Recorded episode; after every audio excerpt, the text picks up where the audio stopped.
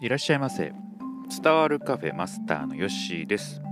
この番組は読書で得た知識を実際にやってみてどうだったかを話す番組です。今日は筋トレです。はい、まあ、筋トレと聞くとハードルがね、えー、高いと感じる方もおられると思うんですけどもこれを最後までね聞いていただけてるいただけてるとですねまあなんて難しくないなというふうに感じてもらえたらいいかなというふうに思います。え、まあ、本を読む前からですねもともと、え、筋トレ自体はですね、えー、やったりやらなかったりやったりやらなかったりの繰り返しで、えまあ、ジムにね行ってたこともあったんですよね。20代の中頃ぐらいはですね、えー、ジムに行って筋トレするぞという意気込みで、えー、入会してですね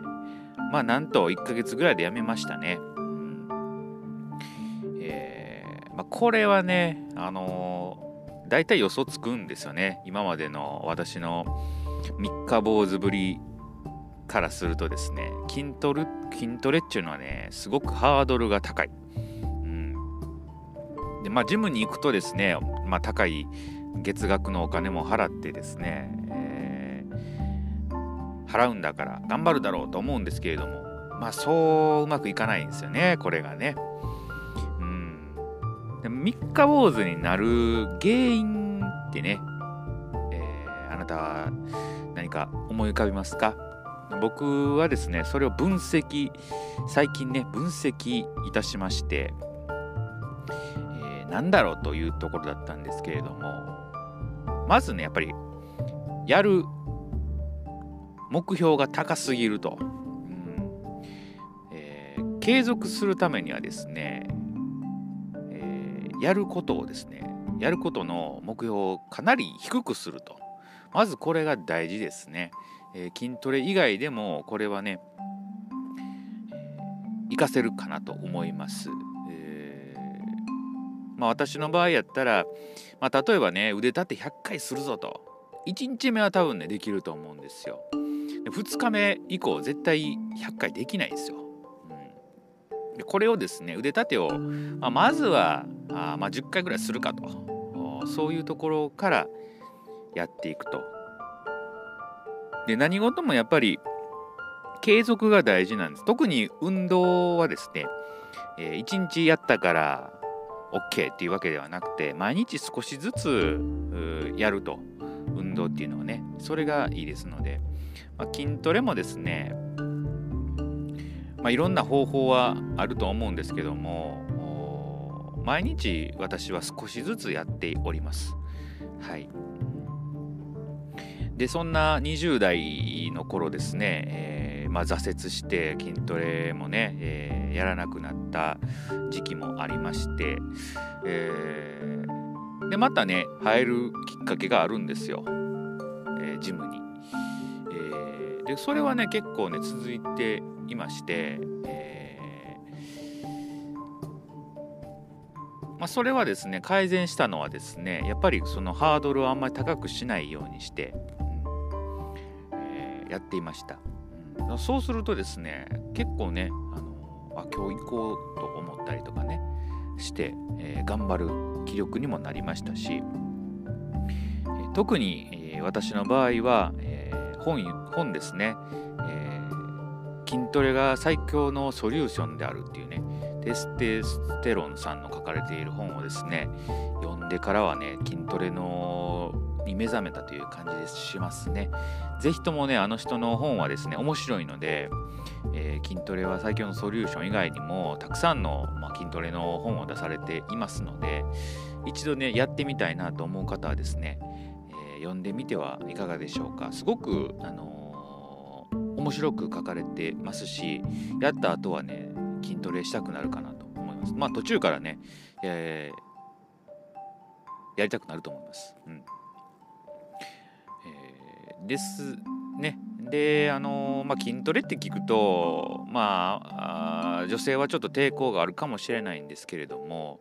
まずはですね、まあ、ランニングとか、えー、散歩とか、まあ、そういうところからですね始めてみるっていうのは一つ手かなと思います。えー、そこからですね、まあ、体を動かすって気持ちがいいことなんだなとかあ、えー、やっぱ運動っていいなっていうふうに、えー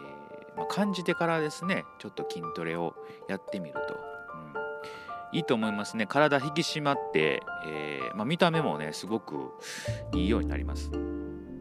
ただやっぱりその1日や1ヶ月ぐらいでは、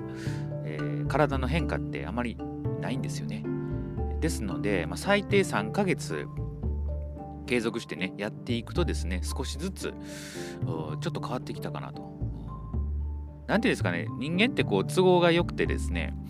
なんかちょっとやったらですね、なんか変わったんちゃうかなって勝手にこう思ってくれるというか、鏡見るとですね、あれちょっとこの辺絞れたんちゃうかなとか、なんか勝手にね、いいように解釈してくれるのが人間というかね、まあ私はそうなんですけれども、えー、ですので、やっぱり継続して何かをやるというのがね、一ついいかなとですので本読んで読む前と読んだ後ではですね、えー、だいぶ考え方が違うというか、えー、私の中では継続できたっていうのがねすごくいいことかなと思います、えー、約僕ももう2年ぐらいですね筋トレをやっております、えですが内容としてはすごくシンプルで、えまあ、懸垂10回、え腕立て30回、え肩のね、え運動をやっていると。もう本当に1日の10分ぐらいですね。まあこれでもやってると言い切ってるので、えー、いいと思います。あと、習慣化させるにはですね、えー、まあ、ちょっとコツがありまして、これ結構ねや、やるといいかなと思うんで、聞いていただけたらと思うんですが、やる場所時間を決めるということが継続する一つの方法ですね、えー、脳は習慣が大好きと言うんですけれども、えー、場所と時間を決めると。私の場合ですと出勤して、その、まあ、着替えが終わった後とかにですね筋トレをやります。本当に10分程度ですね懸垂、えー、肩の運動で腕立て。これを、まあ、約、まあ、2年近くやっていると。